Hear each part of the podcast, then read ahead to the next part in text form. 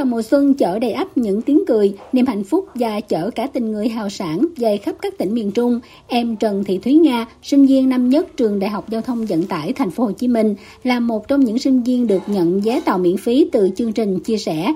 Gia đình em có 6 thành viên, nguồn thu nhập chính từ nghề nông của ba mẹ. Giá tàu xe về Tết ở Bình Định tầm 600.000 đến 1 triệu đồng tùy loại ghế. Nhận được tấm vé này, Nga vui mừng đến nỗi không ngủ được.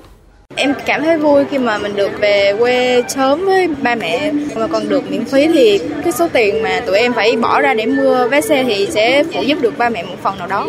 Em nghĩ là sẽ sắm đồ mới hoặc là bánh kẹo cho Tết năm nay à. Gia đình em đông con, ba mẹ cũng không có làm được mấy công việc nặng nhọc. Được đi chuyến tàu này thì em cảm thấy nó rất là vui và cái chương trình này nó rất là ý nghĩa à.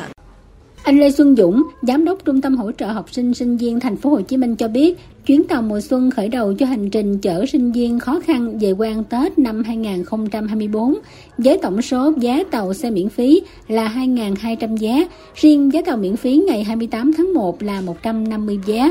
Ngoài ra trong dịp Tết Nguyên đán 2024, Trung tâm hỗ trợ học sinh sinh viên thành phố phối hợp cùng các đơn vị giới thiệu 4.000 việc làm thêm trong dịp Tết cho sinh viên, tặng quà cho 2.000 học sinh sinh viên khó khăn.